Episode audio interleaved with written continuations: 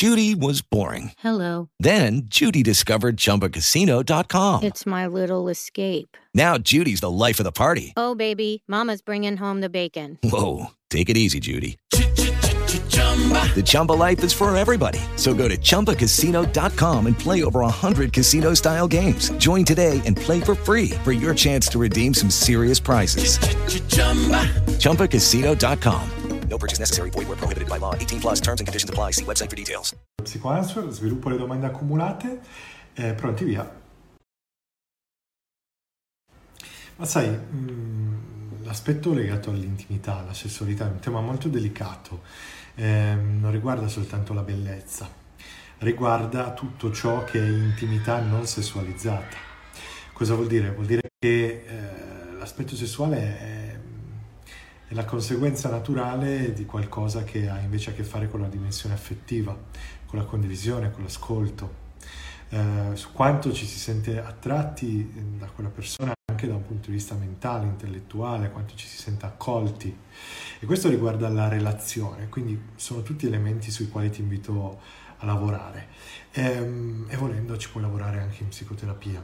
Dall'altra parte, eh, ancorandoci invece alla dimensione intima, sessuale stretta, eh, ogni persona può avere dei, degli scenari fantastici in termini di fantasie sessuali differenti, eh, qualcosa che è più di qualcos'altro. Eh, diciamo che riuscire a parlare di sessualità nel rapporto è il modo migliore per costruire intimità sessuale e scoprire anche cosa piace di più e, e costruire quindi un'intesa. D'accordo?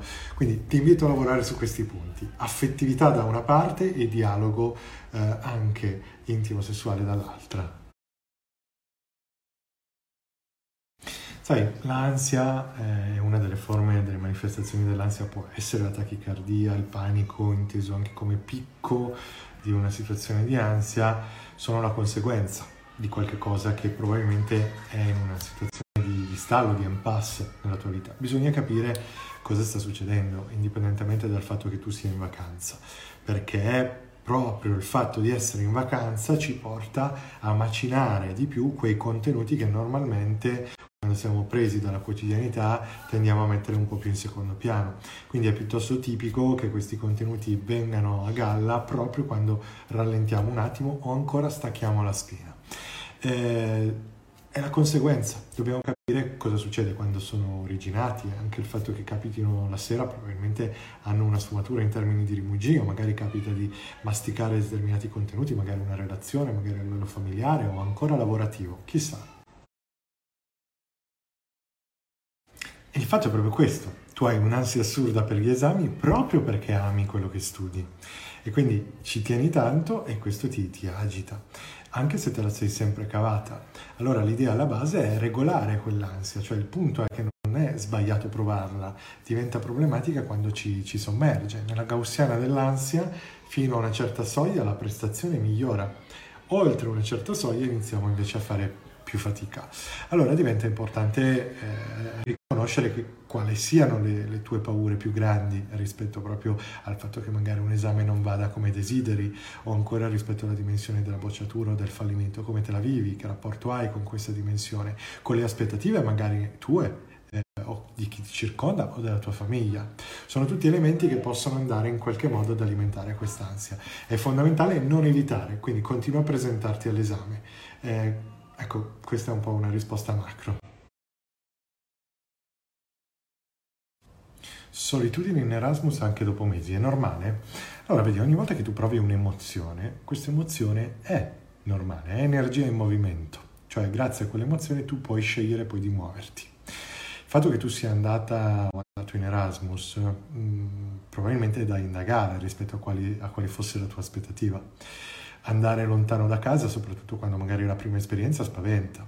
Spaventa perché ti trovi in una città nuova, a studiare in una lingua che non conosci o che comunque devi potenziare, magari non conosci nessuno e bisogna ricostruirsi tutto da capo, soprattutto in questi mesi, anni ormai in cui la socializzazione si è arrestata in modo significativo.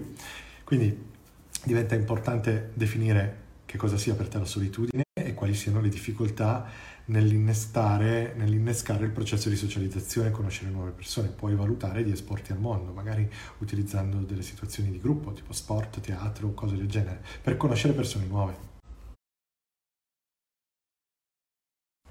Allora, vorrei capire che cosa intendi per comunicare col cuore. Metterci solo la testa significa sostanzialmente razionalizzare. Razionalizzare è anche un modo per viversi le situazioni o la comunicazione, scusate una zanzara, ehm, respingendo, distanziando ehm, quello che può essere un'emozione. Comunicare con il cuore significa accedere alla propria sfera intima, alla propria sfera emotiva e sublimarla, trasformarla, entrare in contatto e far sì che le parole che comunichi in qualche modo siano um, mosse da quell'emozione. Eh, questo genera sintonia, connessione con l'altro e per farlo il dolore può essere un buon punto di partenza. Trasformare il dolore è un po' quello che si fa nell'arte. La poesia, l'arte, la letteratura, no? la maggior parte delle opere o dei, dei grandi capolavori sono partiti da un'emozione dolorosa eh, che poi è stata trasformata.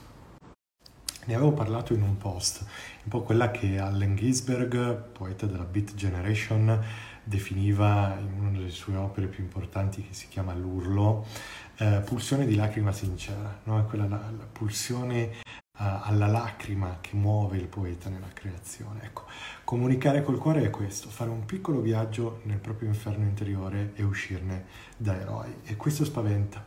Quindi talvolta tendiamo a razionalizzare perché in questa maniera prendiamo le distanze da quel dolore. Ci spaventa un po' quello che si fa in psicoterapia. Venire in colloquio ogni volta è faticoso perché si va ad accedere. Eh, a quel contenuto e questo a volte spaventa, a volte è molto faticoso e tendiamo a evitarlo. Quindi puoi prenderti un momento ed esplorarti, puoi fare una psicoterapia, puoi ritagliarti un momento dove magari eh, facilitare l'accesso al tuo mondo eh, intimo in, interno, quindi magari con della musica specifica eh, o con magari un po' di meditazione. Ecco.